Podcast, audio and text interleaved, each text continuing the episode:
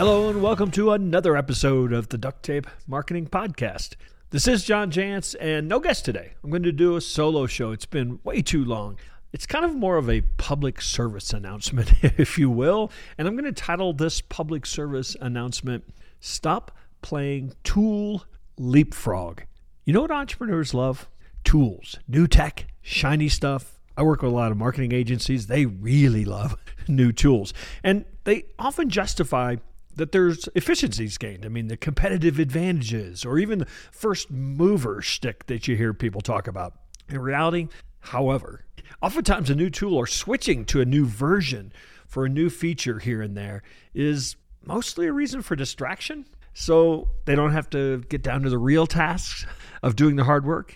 Ever fallen into that uh, category?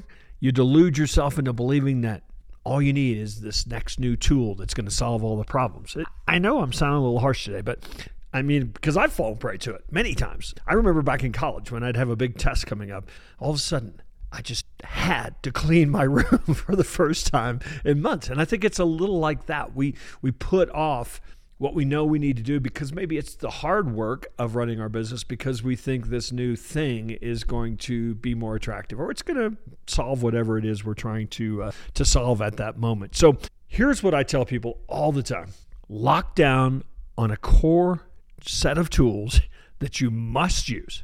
Get good at using them and then just go to work and stop looking around for the next new, new thing. Now, I'm I'm not saying that you can't keep your head up looking for ways to improve the tool stack. I mean, look at how much comes along, how many tools that we use today that we didn't use five years ago. But what I'm saying is don't flip around because someone adds a new feature. Every single tool, like let's say you're looking at a C R M uh, tool and you're saying, oh, but these guys now have A I baked in or something like that. Every single one of those tools that's out there is going to have A I baked in. I mean, or whatever the next, you know, feature is or the new toy is going to be. I often, I often tell people, you know, when they say, well, what's the best tool to do this with? Uh, the one you know how to use, because I think that that's what makes one tool better than another is that you get good at using it. You understand some of the more advanced features. And so consequently, you get a lot more of the efficiencies that are promised. I mean, most of us are probably only using ten percent of most of the tools. I mean, we use Monday dot com for uh, project management, and I know that it does so much more than than than we use. But if I'm leapfrogging around, uh, jumping to other tools, I'll never get good enough at using that tool to to really realize the you know, the the promise that that the great sales page, you know, showed us. And I think I think switching tools, frankly, has a real and measurable cost that probably outweighs any gain. I mean, you think about even just a little thing like when a tool updates their user interface and it's like, oh, where is everything? I have to relearn it again. I mean, that's that's a real cost, I think, involved in switching tools. Here's my mantra on tools. Do with less, but do it brilliantly. I already talked about I work with multiple marketing agencies, and I can't tell you how many of them have three or four tools that do the exact same thing, but this one was going to be better. And then, you know, they look at their credit card statement and uh, they're spending thousands of dollars a month on tools that they're not even using, you know, but one day sounded like a good idea. Okay, enough of the preaching. Now I'm just going to go straight into what I think, well, it's my core tool set, in case you're interested, but I think they're also the core tools that most businesses need uh, to run their business effectively. All right, the first one is a C R M tool, Customer Relationship Management, in case you didn't know that that's what C R M stood for. We use ActiveCampaign. Now, the, the purpose of a tool like this is obviously to keep track of your customers, have some history of your communication with them, even having purchase history baked in, knowing what pipeline you've got, like who needs to be contacted next. If you've got a newsletter, it's a great tool to send out, you know, to your list or to people who bought a certain product. It's a great way to promote that new product or the next product to them. I love ActiveCampaign. I'll just give it a shout out because, and we recommend it to all our clients. It's a very affordable option, frank, frankly. I mean, some of these tools can get up to, you know, being thousands of dollars a month. Easy to use, powerful. You know, it can do lots of things. My favorite is something called automations, you know, where you can make stuff happen automatically. So that's that's it for C R M. Internal communications. One of the things that we do from as a practice in my business is we don't email each other, meaning team members in the business, because email just, well, first off, it's a sinkhole for a lot of people. It's very hard to keep track of or organize, you know, things that have gone on or maybe are going on, you know, for weeks, right? That you're talking about. Next, it's like, what was that thread, or who was on that thread? So we we use Slack. I mean, I know many many people do, but it's it's kind of our internal communication tool. And I think I think anybody who has any correspondence with, I mean, there are lots of other good uses for it as well. But anybody who who does any kind of communication internally, I think needs to have a tool like that. I mentioned Project Management Tool Monday. Uh, this is one of those categories that really has lots of. They all do the same thing, almost. It's really more of how they do it or what it looks like or, or what you get used to using. But but I think having project management is uh, absolutely both for internal and external. I mean, we put our clients on project management. Uh, we have any project that we're doing internally, say for marketing, will be in a project management tool. So it's a great way to keep it all in one place.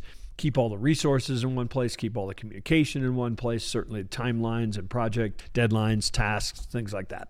Research and strategy, you know, ChatGPT is a great tool for that. I know there's lots of people out there promoting it for lots of other things like baking bread or whatever it can do. We use it for, for research primarily, uh, pretty much every day. I mean, in fact, I, I would say that A I is increasingly not going to be seen as a tool. It's it's really a layer. It's going to be a layer that's baked into every tool. And you know, Zoom for you know for our meetings, uh, which is the next tool that having some sort of a meeting online meeting tool with A I baked into it, and Zoom just you know offered that. So there again, I know lots of people were were going to note takers like Otter, and I don't know, they show up on my my Zoom meetings all the time. So it was only a matter of time before Zoom actually baked that in as well. Collaboration and file management. I don't. I think it's hard to go wrong with Google Workspace. I know a lot of people use a lot of other tools, but for us, I mean, we're on email. That's our email. That's our calendar. That, that's certainly a something we're in every day, using sheets and using docs and, and even using slides now, uh, because it's such a great tool to collaborate, especially when you have remote teams like most of us do uh, today. Uh, it's a great way to, uh, to be able to collaborate and, and file manage. I mean, we have our entire file structure so that theoretically, we can find things very uh, easily rather than having them, you know, all of our files on various people's laptops or whatever they keep those things on. Uh, web hosting obviously is another part of the tool stack. I love Pressable.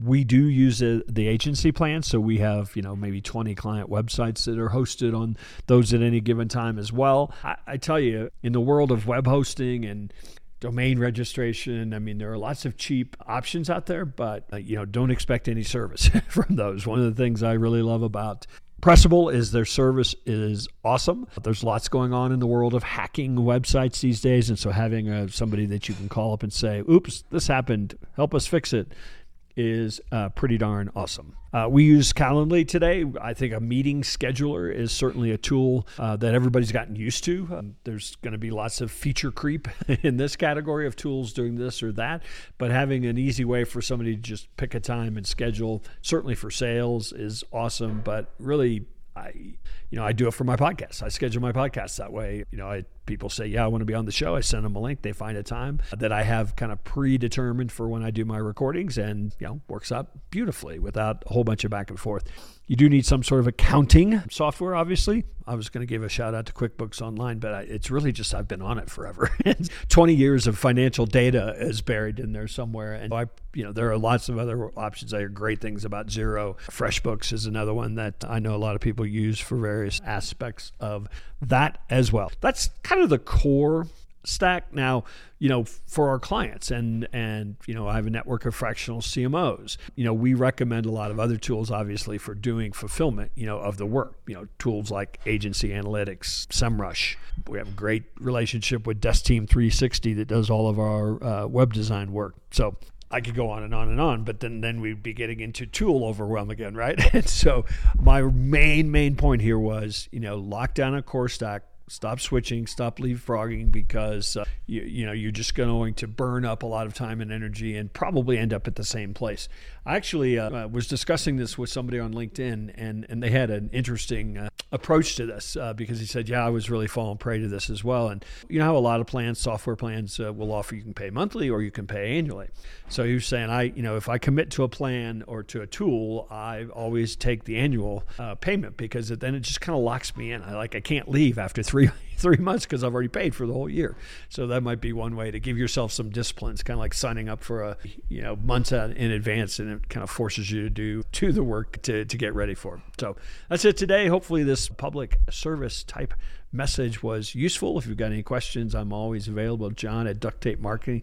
Gosh darn, we love those reviews over there on Apple or wherever it is that you review your favorite podcasts, and spread the word. If I say something useful here, share it with five friends. That's my request today. Share this show with five friends who you know have a little bit of a problem with buying too many tools. That's my request for today. Take care, and hopefully we'll run into you one of these days out there on the road.